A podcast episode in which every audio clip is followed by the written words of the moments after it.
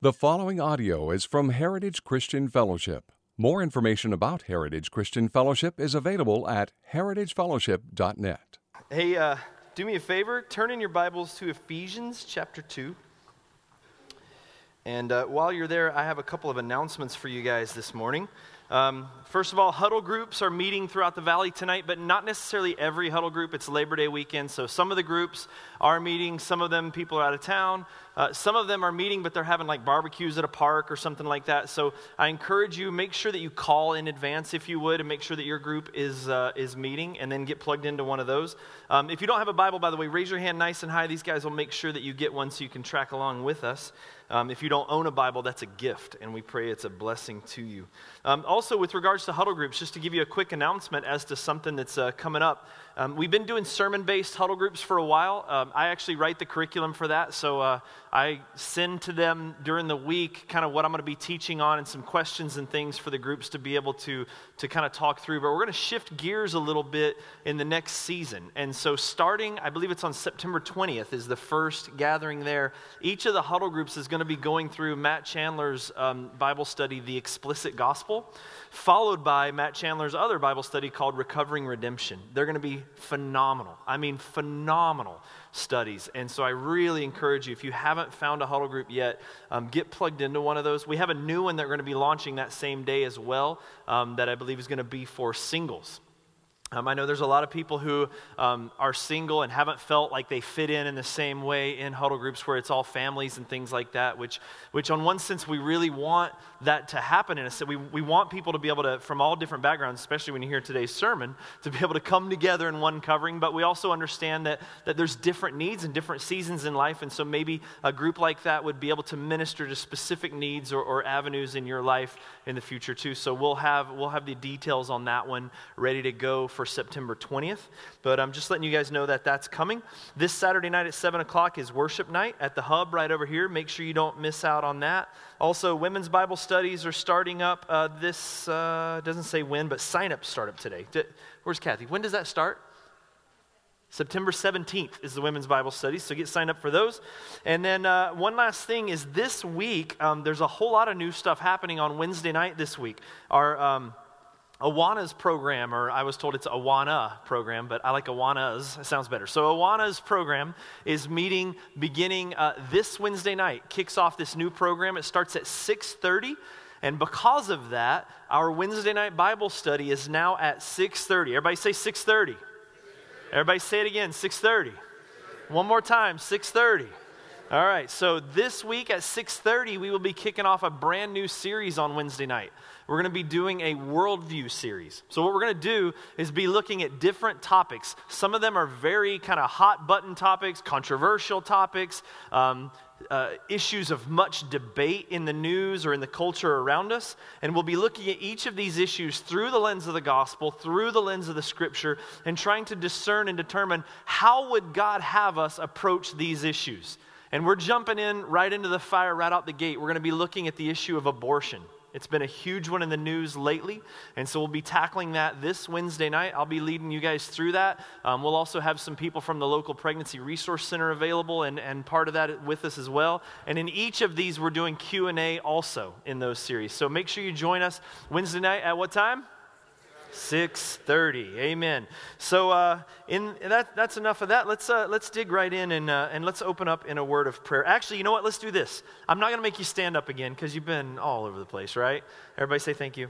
Um, but we're going to read the word together. I've been enjoying uh, doing this lately. I don't care what translation you have. I don't even care if it's a different language um, again, after today's message, it'll be appropriate, frankly. So, whatever translation you have in your hand, I'll be reading from the English Standard Version, but let's fill the room with the Word of God that we're about to study. It's Ephesians 2, beginning in verse 11, and we'll read through verse 22. And the Word of God says this Therefore, remember that at one time you Gentiles in the flesh, called the uncircumcision by what is called the circumcision which is made in the flesh by hands. Remember that you were at that time separated from Christ, alienated from the commonwealth of Israel, and strangers to the covenants of promise, having no hope and without God in the world.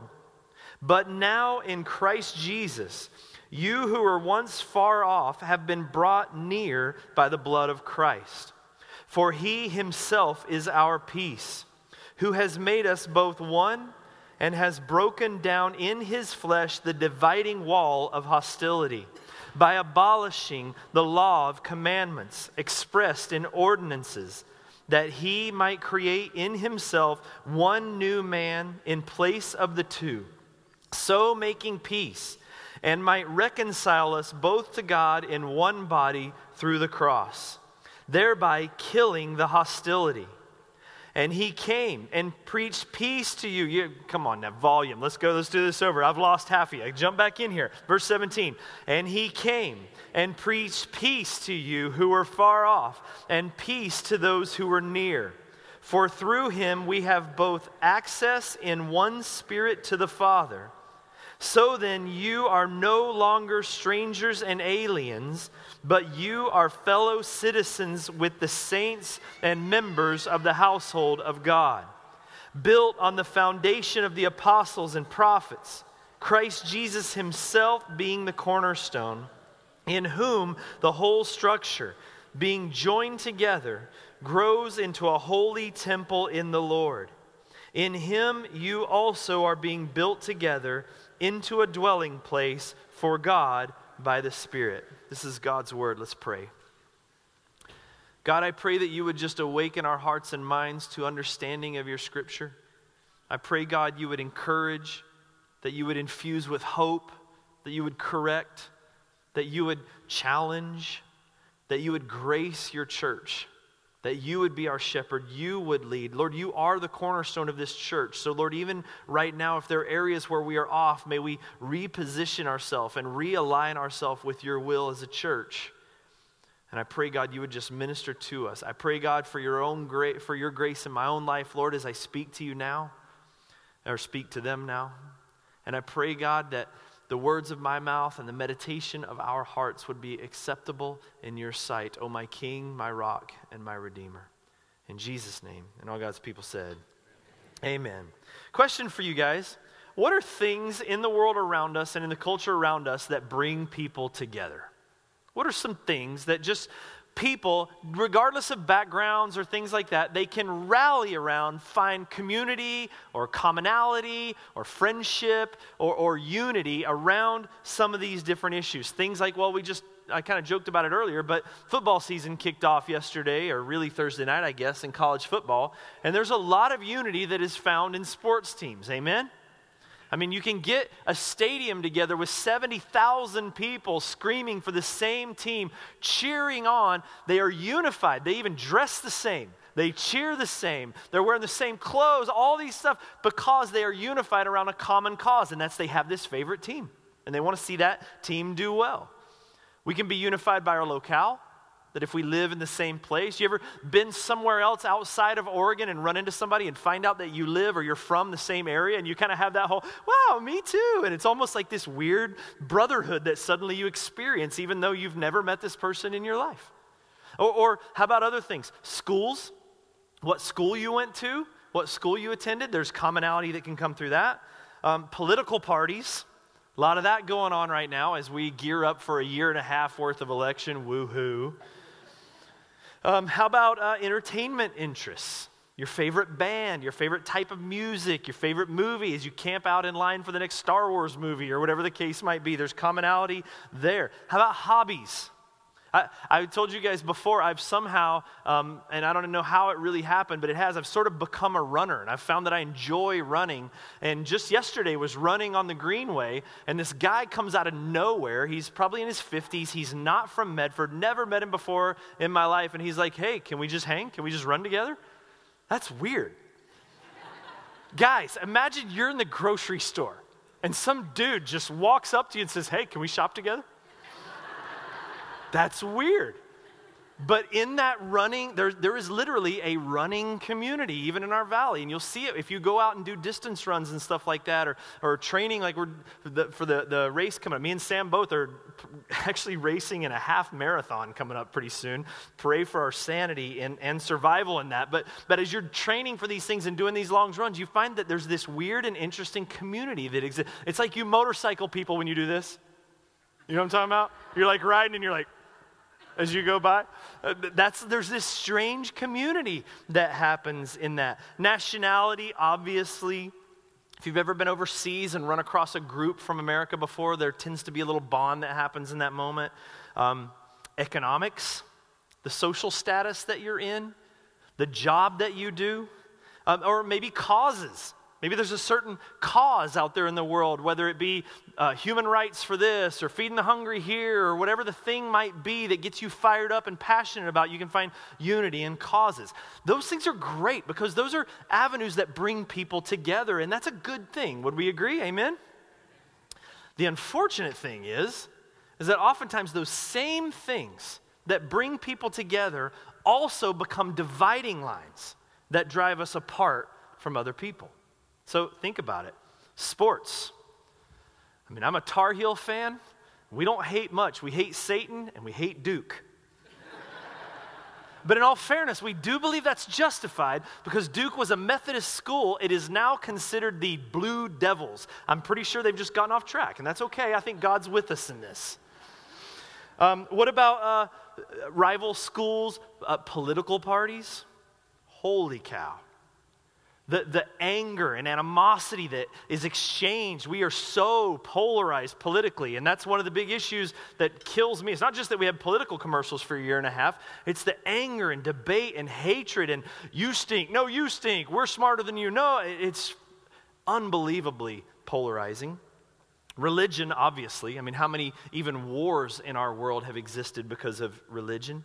Nationality, social status can absolutely be a dividing line where people look down at one another no matter which side you're on. If you're poor, you can look down on the rich as being uppity and snooty and spoiled. Or if you're rich, you can look down on the poor as being beneath you. It, it exists no matter what.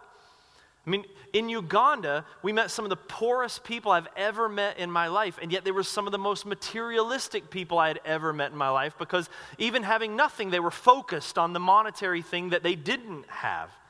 So it's not just rich people that might look down their nose or might be tempted to look down their nose at poor people. It exists in all areas of social statuses. Gender, gender is one. Race, I mean, anybody seen the news in the last year?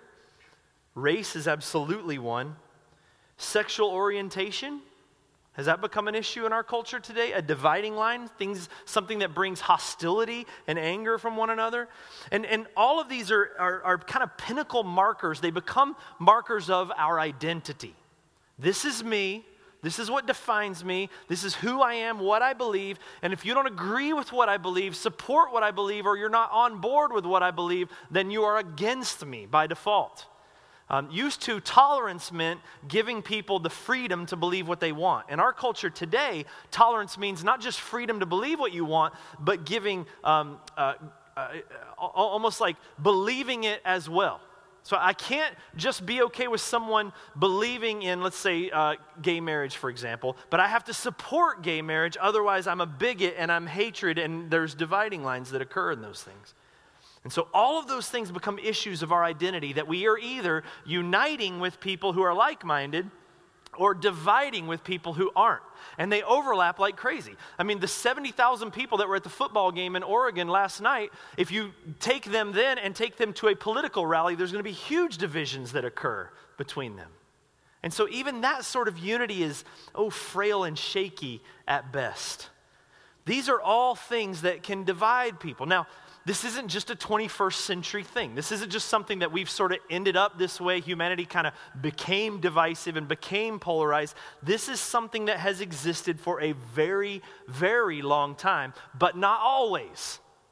There was a time when we were not divided at all, when we were absolutely, as speaking for humanity here, we were absolutely unified. There was total harmony within all humanity. It was easier to monitor, there were only two of them. But the book of Genesis says that God created the heavens and the earth and everything in it. He filled the earth with animals and all of this plants, everything. And He created Adam.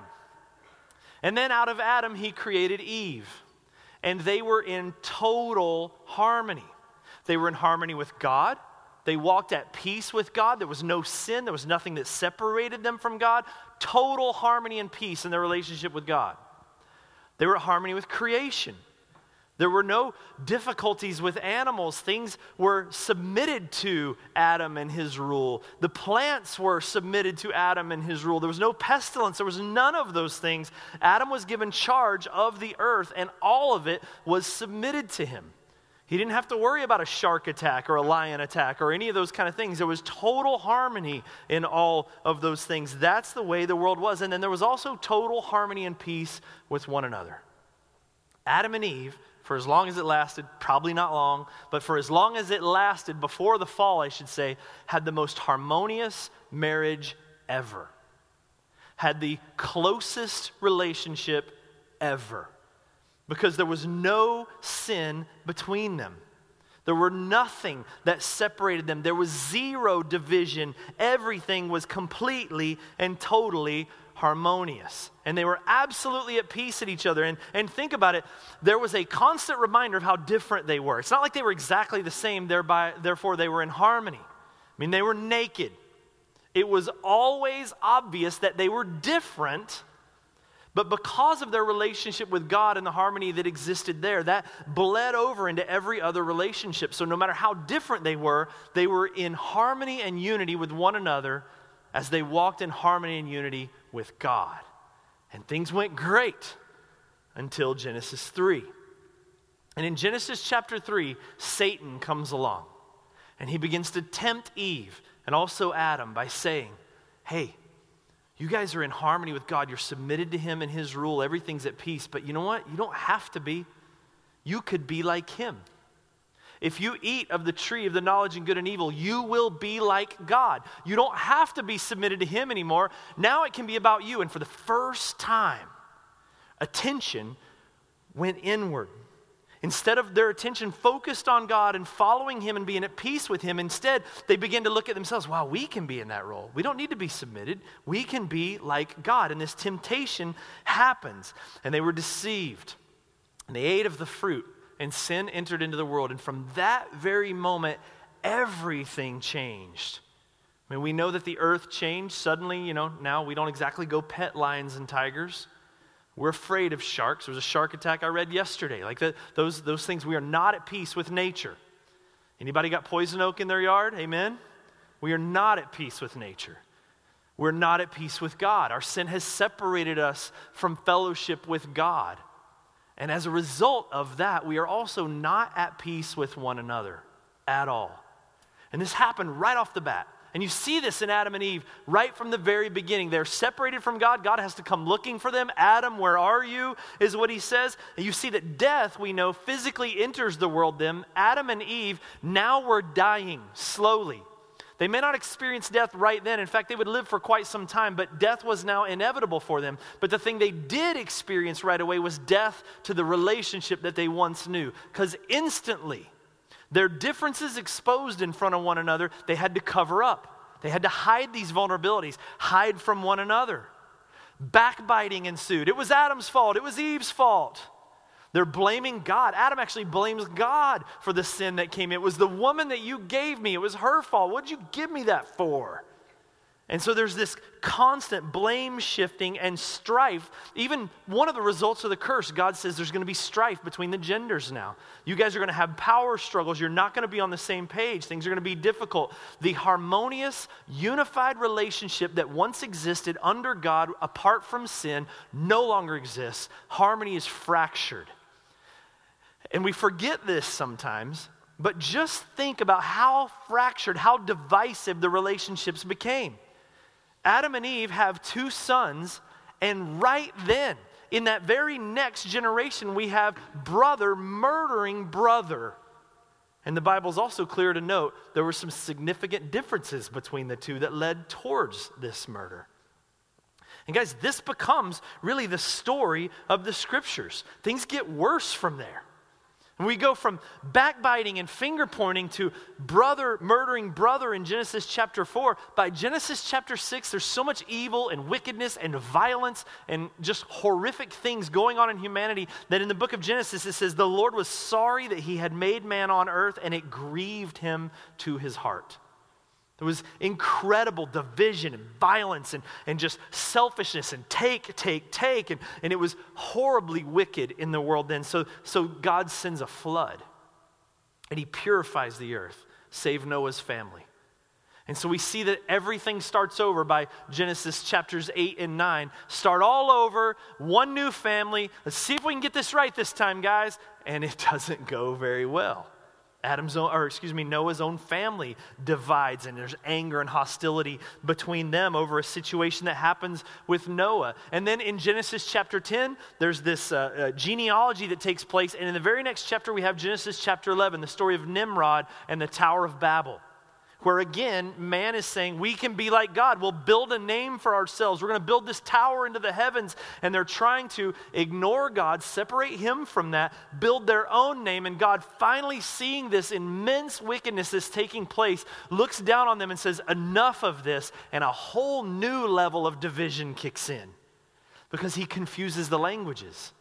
So now we've been separated by families, we've been separated by gender. We've been separated because of sin. Now the language is thrown into the mix. You've got different people with different languages not able to communicate with one another. Misunderstandings are going to ensue, and that becomes really the whole table of nations flows from all this kind of stuff. Now you have nationality differences between people. And so all of this is going on, this constant division. And that's Genesis 11. But here's the beauty of it. In Genesis 12, we begin to see that God is not okay with this division. God is not just like, well, it's where they are.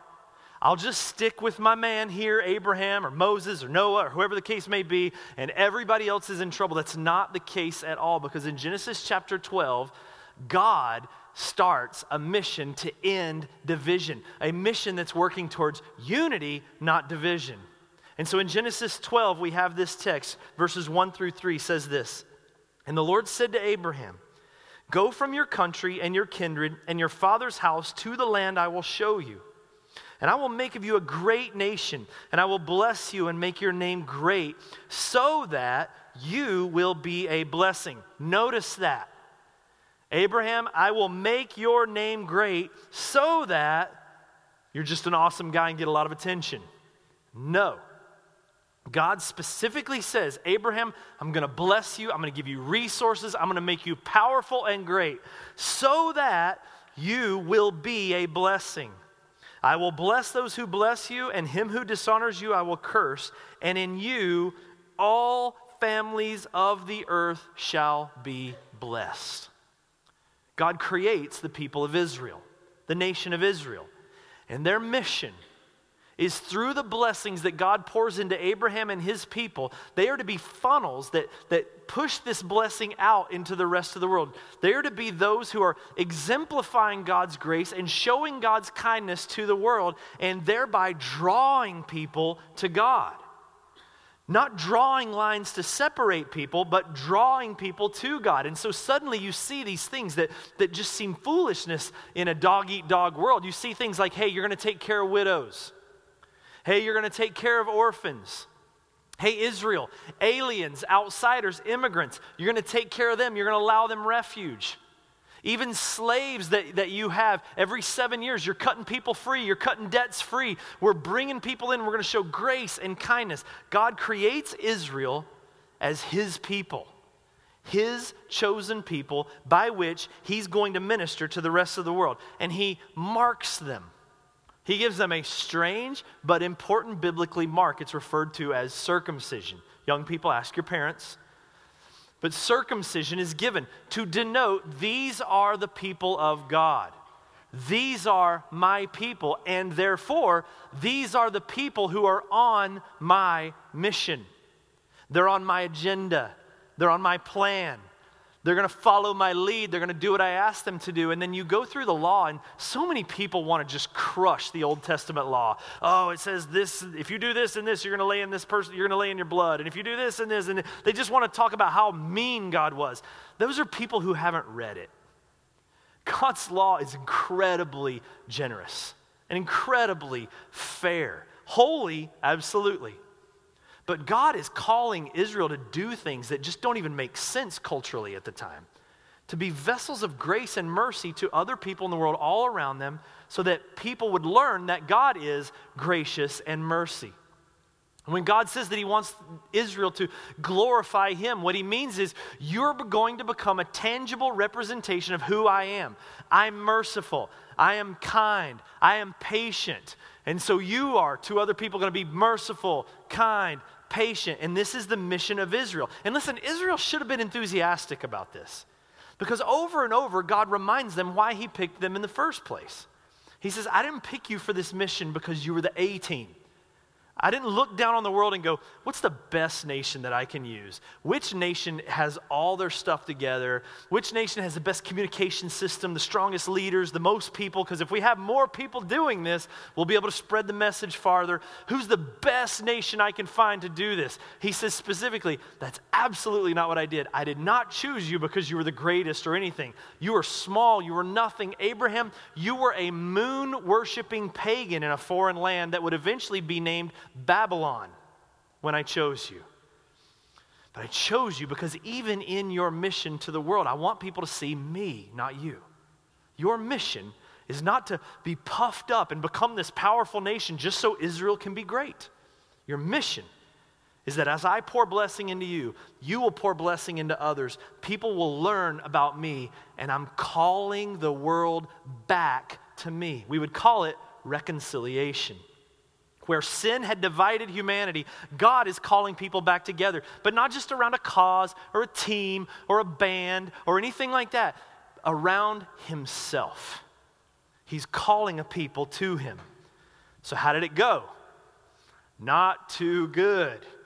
Israel did not do this. What Israel did was something that we are very prone to do. They went from, man, God has shown us favor, to, we are God's favorites.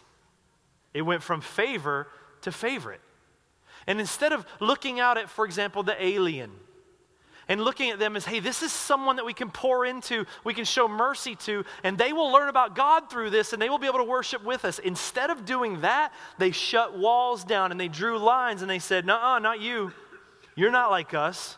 You're not Jewish. You're not any of these things. And by the time you get to the book of Amos, for example, which we just finished studying not long ago, you have the prophets of God calling out Israel, saying, What's the matter with you?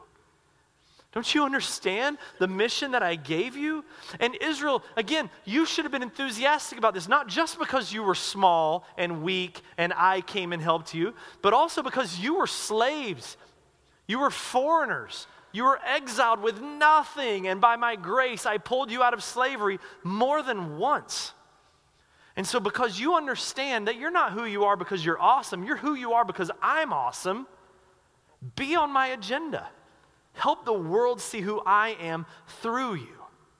But again, instead of favor, it became favorite and they became people who were really just guilty of a gluttony of riches. We all know the story, for example, of Sodom and Gomorrah and God's judgment poured out on the people of those two cities. We know about the sexual sins that were going on then. Less publicized is the other sins that the prophets really call Sodom out for, but they're actually calling Israel out for committing the same sins. So, for example, in the book of Ezekiel, chapter 16, verse 48, we have the text here. It says this. As I live, declares the Lord God, your sister Sodom and her daughters have not done as you and your daughters have done. Behold, this was the guilt of your sister Sodom.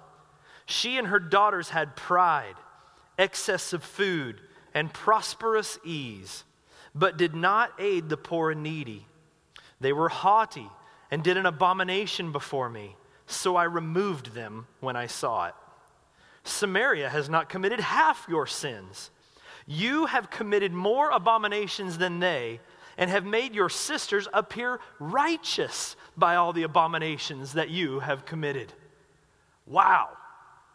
I mean, if you were to ask anyone who's grown up in Sunday school, what's the worst group of people, the worst city you can think of in the Bible, the most sinful people, I, get, I would guarantee you there's a lot of people. It's going to be like Babylon, Sodom, Gomorrah. Right in those three, some, somewhere those three, that's going to be your rankings. And yet he says to Israel, You make them look righteous. You make them look good.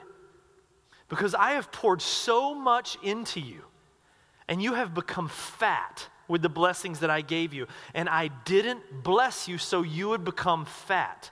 I blessed you so that you would pour your blessings into the world around you and that people would learn who I am through you. And Israel experienced, well, the same thing Sodom did. He says, Hey, I took Sodom out when I saw this. And so the prophets were even telling Israel, All right, I'm taking you out too.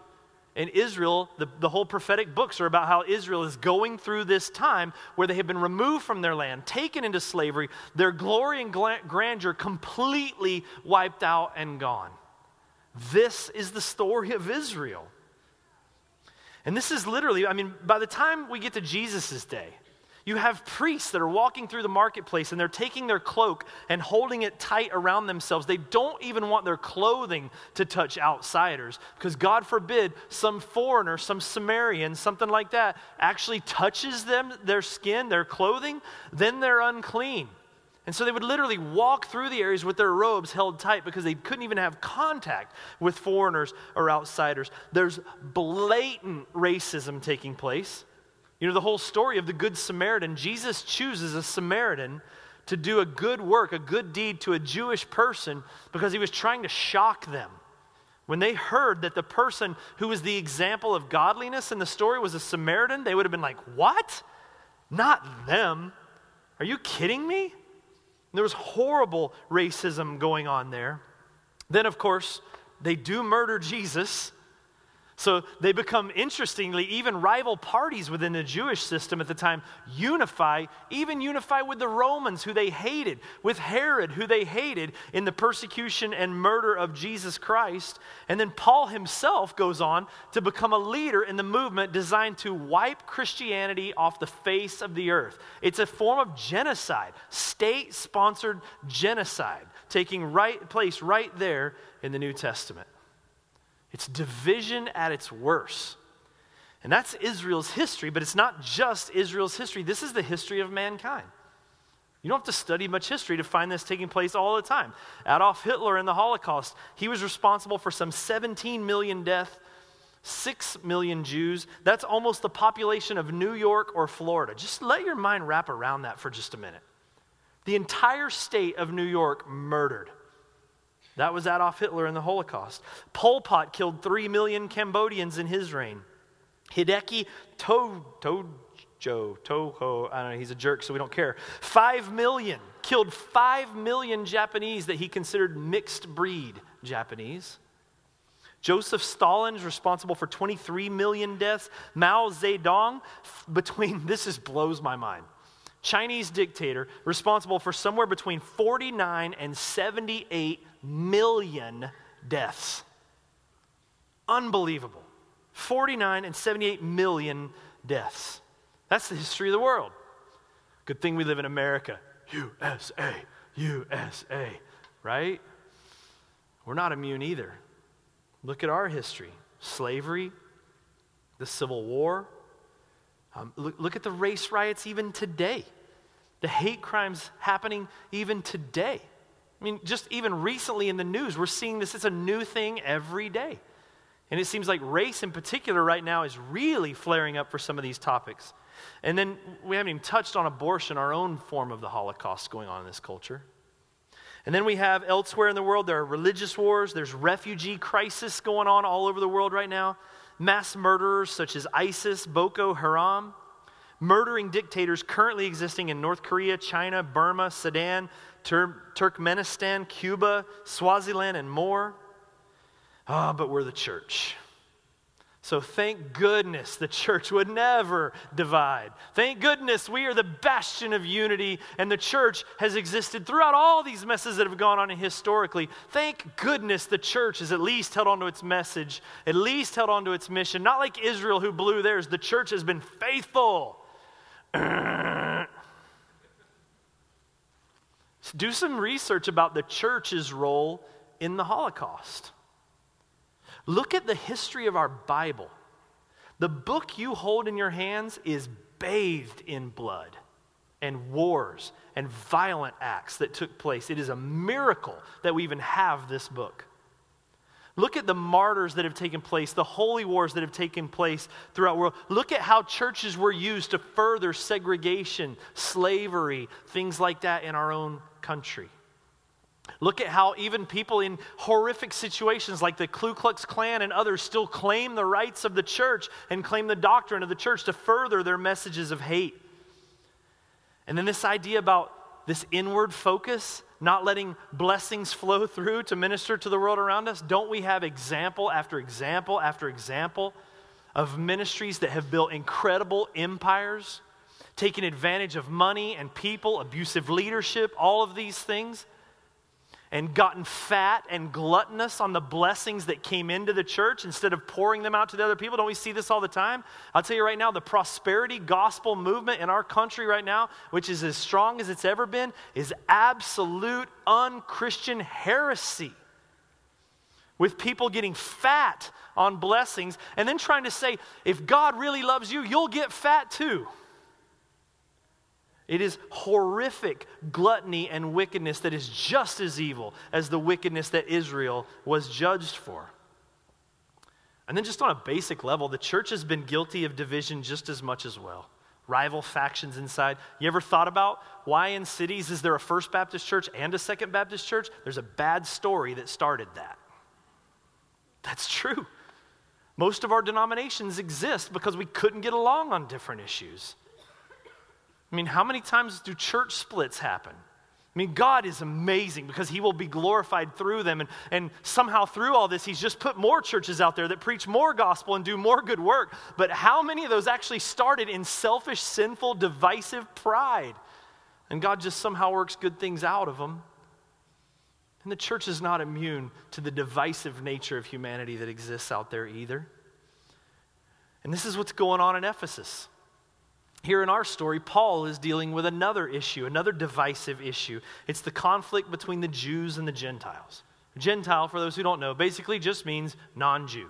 You're either Gentile or you're, or excuse me, you're either Jewish or you're not, which right away is an incredibly divisive labeling system, is it not? There's us and everybody else. But this is what they were. This is the fight. And historically, what had happened is whenever someone was converting or being saved, especially when you look at the Old Testament, people who were outside of the Judaic belief system would convert to Judaism to be reconciled to God. So you can see Ruth and Naomi and Nathan and others. You see these things going on where people who are outside the family of God are unified to God by going through the Jewish system until the cross. When Jesus dies for our sins, the veil in the temple is, is rent in two. You can even look at how the temple is laid out and see the divisive nature of humanity, can't you? There's the court of the Gentiles. And if you're a Gentile, you can come in here and worship, but you can't go any further. Then there's the court of the Jews where they can go in, but women can't go past this point, and eventually it just keeps breaking down until you go into the Holy of Holies, and that's only one person, has to be a man, no one else can go on there. There's barriers constantly throughout all that. If you go to Israel today, when we went as a church a year ago to Israel, we went to the wall. The Wailing Wall, the, the surviving wall of the Temple Mount there to worship and to pray, it's divided the men are over here and the women go over here. And it, it felt weird and wrong, but it is still done to this day. And if you were to try to cross that boundary and go into one of those other areas, man, you're going to be in trouble. And so this is what Israel had become. And so now in the church, Jesus dies for our sins. He dies on the cross, and the Bible tells us that the veil in the temple was rent top to bottom. Not bottom to top as human could tear it, but top to bottom as if God Himself was tearing this dividing wall. And He says, No more. The division's gone. There's no more having to go to a priest and then wait for him once a year to go in and atone for sins. No more of this stuff. In fact, you are now a nation of priests. Now you're all unified under Christ. We all become the body of Christ under the headship of Christ, and there's to be unity in Jesus. And so suddenly the Gentile people are not having to convert to Judaism anymore before they become Christian. Well, the Jewish Christians had a problem with this. Wait a minute. I went through all this stuff, man. I went through all the classes. I learned all the stuff. I, I, I, had all these things done for me. I wear the hat. I do all that kind of stuff. And now you're telling me this guy just gets to come in scot free and just start worshiping? He doesn't have to do any of the stuff I do? And they, and they became like the older brother in the prodigal son story. You Remember that? The prodigal son story, where the one brother takes his inheritance and runs off in gluttonous, riotous living ends up just at a complete waste of himself, comes back, the father with open arms shows him grace and mercy, puts a robe on him, puts a ring on his finger, has the fatted calf killed, and throws this big celebration party because the son has returned. And then there's this older son off to the side. He's going, Hey, I have been following the laws the whole time. I've been here doing exactly what you wanted. I've never disgraced you. I've never done any of that stuff. Where's my party? And the Bible shows him as the one left outside the party, caught up looking at himself, looking at his own righteousness, judging the sins of his brother, seeing the division between him and wanting no part of what's going on in there, and missing out on the work that God is doing. This is what was going on in the church. Jewish Christians going, You mean they just get to get in? Now they're in them? And there's this debate going on here. And so Paul addresses this in our text. And he says in Ephesians 2, verse 11, Therefore, remember that at one time you Gentiles in the flesh, called the uncircumcision by what is called the circumcision. Remember the sign I told you about that marked them? Well, we have a way as humanity of coming up with degrading names for one another. Some are more creative than other ones. This one's pretty simple. To call someone the uncircumcision wasn't just descriptive, it was demeaning. It was a racial insult of sorts, is what it was. And he says, Remember, called the uncircumcision by what is called the circumcision, which is made in the flesh by hands? Remember that you were at a time separated from Christ, alienated from the commonwealth of Israel. Now, think about it now. The Jewish people they're supposed to minister to aliens on behalf of God. The Jewish people, separating themselves from everyone else, were supposed to be vessels of grace to everyone else. So, so listen to what Paul's saying. He says, Remember that you were at that time separated from Christ, alienated from the commonwealth of Israel, strangers to the covenants of promise, having no hope and without God in the world. But now, in Christ Jesus, you once were far off, have been brought near by the blood of Christ.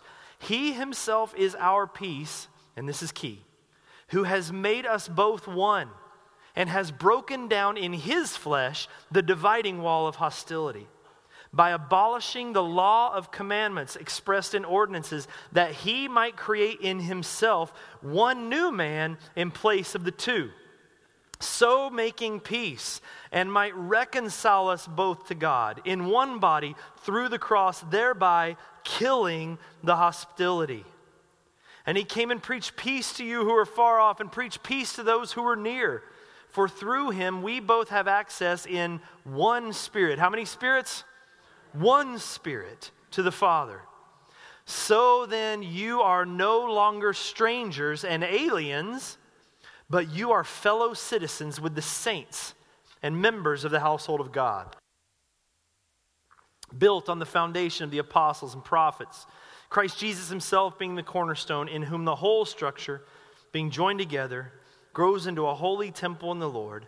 In him you are also being built together. Together. Say that word with me. Together into a dwelling place for God by the Spirit. You hear the words he's saying. You guys are dividing. But Jesus has changed things. There's no longer two different people here, there's one. The hostility is gone, the disunity is out. You are now together. Now, the, the, issue that was going on here, and this is really the theme of the book of Ephesians, is an issue of identity. This is an issue of identity. This is who I am, and who I am is better than who you are. I don't like who you are. I look down on who you are. Who you are is gross or, or second class or whatever the case may be. And so I'm looking down on you. It's an issue of identity. So, church, this letter was written to the church in Ephesus, but by the Holy Spirit preserved and delivered to the church in Medford, Oregon. Amen? So, Paul's saying this to us. Amen? So, let me ask you a question Who are you? What's your identity? American. American. Oregonians, I mean, most of I'm assuming there's mostly Oregonians in here. Um, mostly Caucasian. That tends to be the makeup of Southern Oregon. Mostly Caucasian. Uh, Protestant, yes. Um, what else? M- probably mostly middle class, I would say. Mostly middle class. Um, conservative, mostly Republican.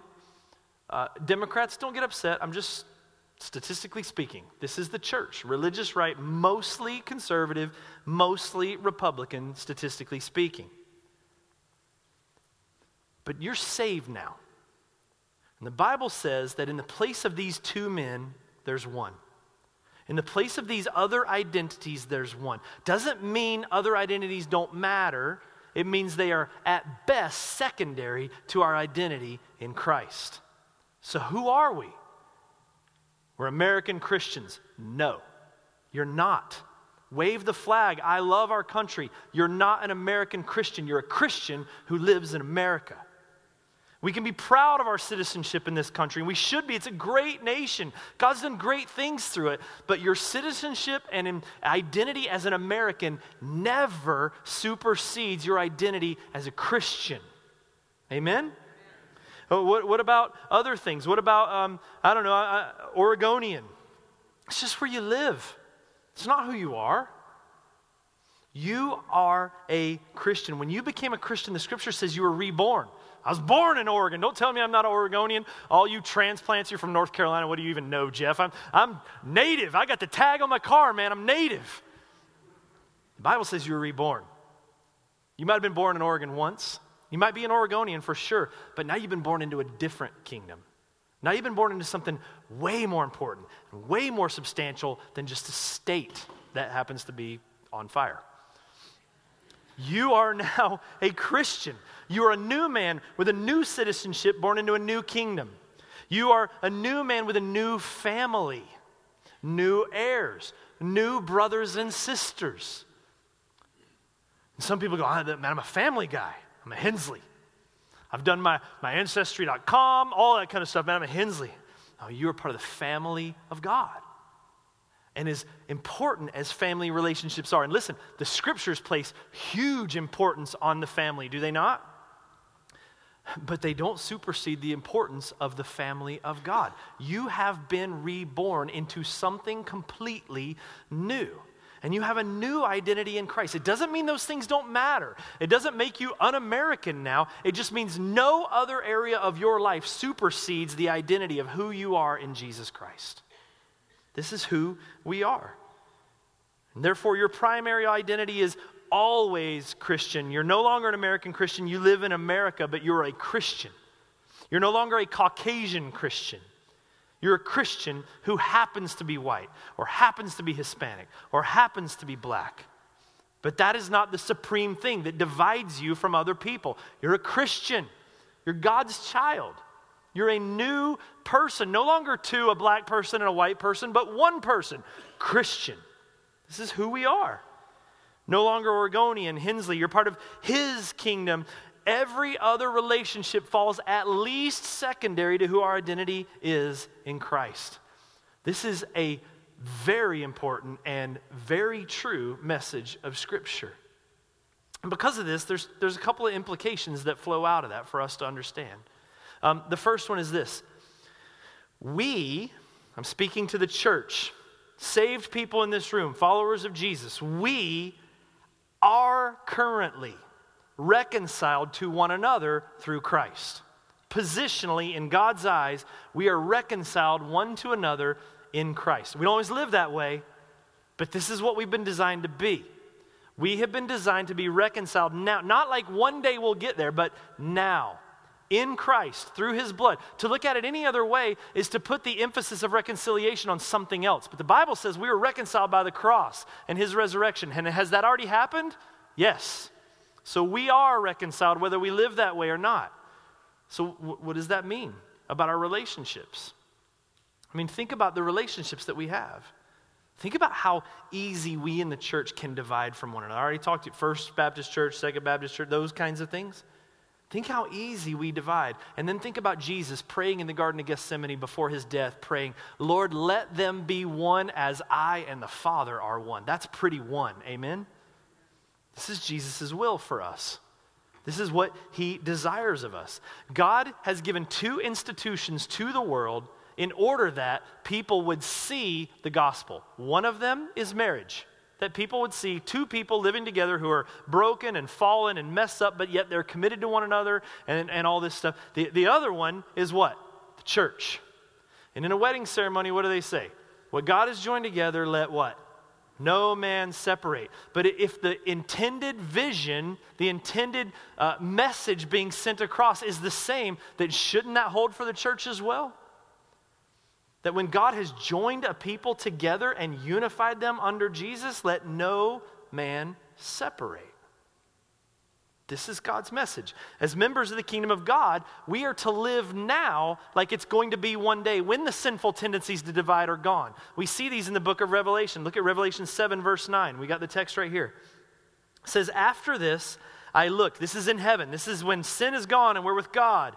After this I looked, and behold, a great multitude that no one could number, from every nation, from all tribes and peoples and languages, standing before the throne and before the Lamb, clothed in white robes, even dressed the same no more designer labels. We're clothed in white robes with palm branches in our hands, crying out with a loud voice Salvation belongs to our God who sits on the throne and to the Lamb.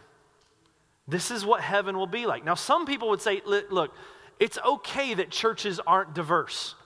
I mean, people just naturally drift towards people that they're alike. It's just uh, kind of a human nature thing. If we have things in, in common, if we have certain interests that we agree with, then we're just going to naturally drift towards one another, and that's okay. That's all right. That's not what heaven's going to be like. And the church now is an outpost of the kingdom of God. We are supposed to live now in the way that the kingdom of God is going to look then.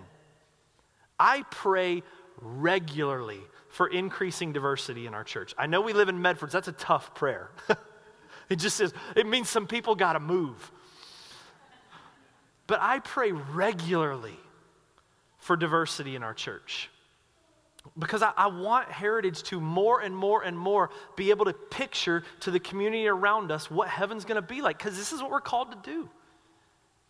And, and, and if Heritage turns inwardly focused, and becomes all about heritage or we become all about ourselves in general. Remember, heritage or the church is not an organization, it's a people. So if we become inwardly focused and we just turn in on ourselves all the time, then we'll have nothing to share with anyone else out there and we will not be a representative of the kingdom of God. We just won't. We'll be a bad one. And so I pray regularly for this. And, and here's how I know this is God's will. Not only in Revelation is heaven going to be like that, because you could say, well, we'll be like that in heaven, but right now it's just too complicated and we don't get along, so we should just do the best we can with what we got, let God fix it later. Not true. Because what happens in Acts chapter 2 when the church is created? The followers of God are gathered together. The Holy Spirit comes down upon the people. And what do they start doing? They start speaking in every tongue on earth so that all these people that are around from all different nations, tribes, and people can understand and hear the gospel. Right from the beginning, there's a call to all sorts of people to come to the church. This is God's mission.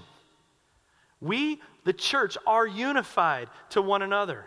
The salvation that you have been received, oh, we're going late, aren't we? Sorry. Still summer break and you're off tomorrow. Relax. But the salvation that you have received is not just an individual salvation. Please know this. Everybody, hear me. The salvation you have received in Jesus Christ is not just an individual salvation. You have been saved individually from sin, but we have been saved collectively to the kingdom of God, to one another. God is reconciling us together. We are reconciled to one another. In other words, we got to start showing more grace to one another. We got to pray that God's Spirit shows us areas where we've drawn dividing lines between us and other people who are just different than us. And that's an, we need to recognize that for what it is absolute sin. And we should repent of that. And we should be willing to let the Spirit lead us beyond the comfort of our own skin or our own political party or whatever the case may be, that God might minister to people who aren't like us because remember, we too were once aliens. We too were once on the outside. We too were once not part of the family, and God called us in. This is the reality of the church, right? And so that's the first in, uh, implication that we are reconciled to one another. We should start living that way. Amen? Like some only 5 people believe that. Amen? Okay, and the second thing is this and I'll be fast. We are now agents of reconciliation to the rest of the world. So it's not just that we've been reconciled in here and we have this cool, happy little club and we get to hang out. It has implications in here for us, absolutely. But the implications are designed just like they were for Abraham and just like they are for us, that it would flow from outside of this room and that we would now go beyond God's agenda and be agents of reconciliation with the rest of the world. He calls us to this in Corinthians. This is the mission he gives the church right off the bat. Go therefore into all nations, baptizing them, making disciples, teaching them to obey the word of God. To all nations. Black, white, Asian, does not matter. God is calling all nations and all people to himself, and he has called the church to be the hand of God, the agent of reconciliation to those people in the world all around us. The problem is, this doesn't happen nearly as much as it really should. But, and, and here's why. And this is, again, it's that human nature thing. We have a tendency to gravitate towards people that we're like. And most of us, especially if you've grown up in the church and those kind of churchy conservative cultures, you kind of end up in a little bit of what we, what we refer to sometimes as a Christian bubble. And so, for the average Christian right now, they honestly don't have many friends outside of the church. Now, that's good to have friends in the church. We are supposed to, we're part of a family. We're reconciled to one another. That's good, right? But we're a family who's on mission. And sometimes, when we don't have any relationships with anyone outside of our Christian circles, we forget what it's like to be an alien. We forget what it's like to not belong. We forget what it's like to come to church alone, to see everyone else who knows all the songs and you don't know any to hear everybody else talk about Christian things with Christian languages, and it's almost like the confusion of tongues. I hear what they're saying, but that, that's a foreign language to me. I don't know what that means, and I feel outside. And so, God would have us, when we're here, look for people that are in those things and be welcoming. And remember, we were once on the outside and we were brought in, and we need to do the same for others, but even more so out there because, guys, we just live in a culture now where people aren't just wandering through the doors of the church anymore. I mean, the vast majority of the time that I preach, I'm preaching to church people. We don't live in that culture anymore where people just go to church. So that means if we want to accomplish the mission of God and be agents of reconciliation to people in the world out there, you got to go make some friends. You got to be willing to be seen with someone who's not so holy as you. And to understand that that's just like Jesus, too, who was a friend to sinners. And that's scary, my, my daughter's about to go off to public school for the first time, and she's going to start making relationships in a new culture that's different than just the church culture she's been a part of. And so that's going to be a thing to navigate. You know, at what point is she affecting the culture around her, or at what point is she being changed by the culture around her? Those are things that have to be monitored, absolutely. Um, but it's, it's good.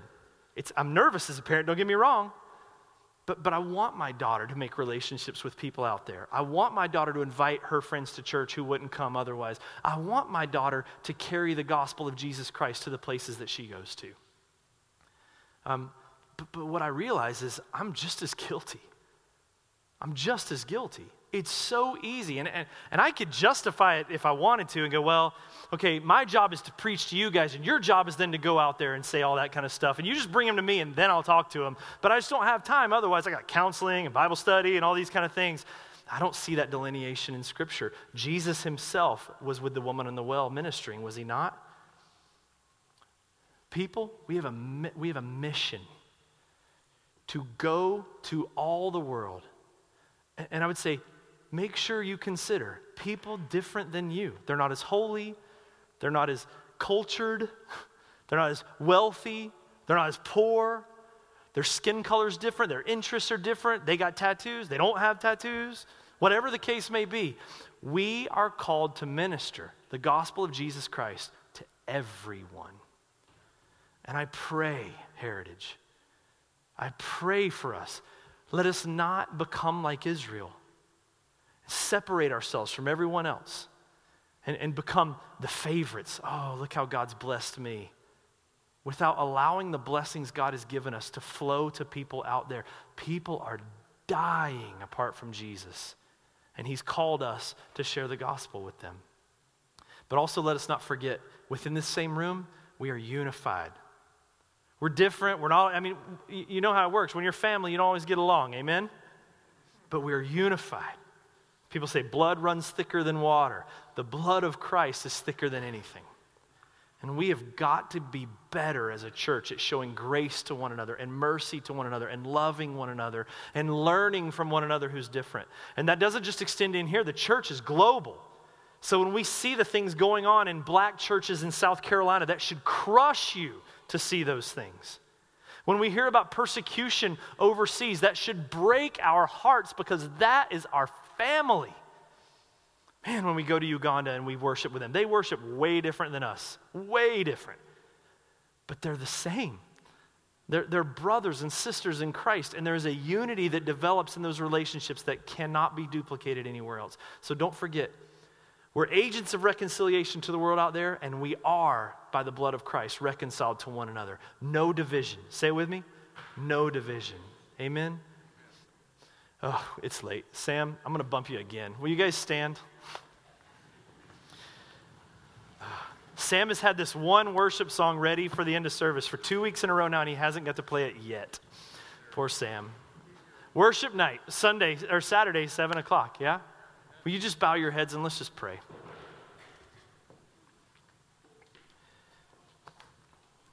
God, I'm just thankful for your word, for the conviction that comes by it, the correction that comes by it, the reminders that come. Lord, I'm thankful, Lord, even in this text, as we see in verses 1 through 10 what you've saved us from, but also verses 11 through 22 what you've saved us to. And I pray, Lord, for heritage that there would be an increasing unity, but, but not unified by culture or race or any of those things, not, not even unified because we happen to all go to the same building to worship. May we be unified by the blood of Jesus Christ one with another. May we be more graceful to one another, more gracious to one another, more loving to one another. May we be quick to repent. God, I pray that you would just, um, just continue to mold heritage into a greater and greater representation of who you are. And may we never forget that we were once outsiders. I pray, God, also that we would be ministers of your gospel and agents of reconciliation to the world around us to a greater and greater degree. God, will you help people build relationships with those who don't know you? Help us to reach out, Lord, to the unsaved. God, don't let us get caught up in just our Christian bubble, but may we remember that we are your people on your agenda, on your mission. And so, God, I pray for a revival in this valley. I pray you would use the people in this room, Lord, to, to bring people to Jesus. And God, I pray for that beautiful day when you come, when we are able to worship with people from every tribe, color, socioeconomic background, nation. I pray, God, for that day when we get to gather together and sing, Lord, that worthy is the Lamb who was slain. And I'm just thankful, God, for your gospel.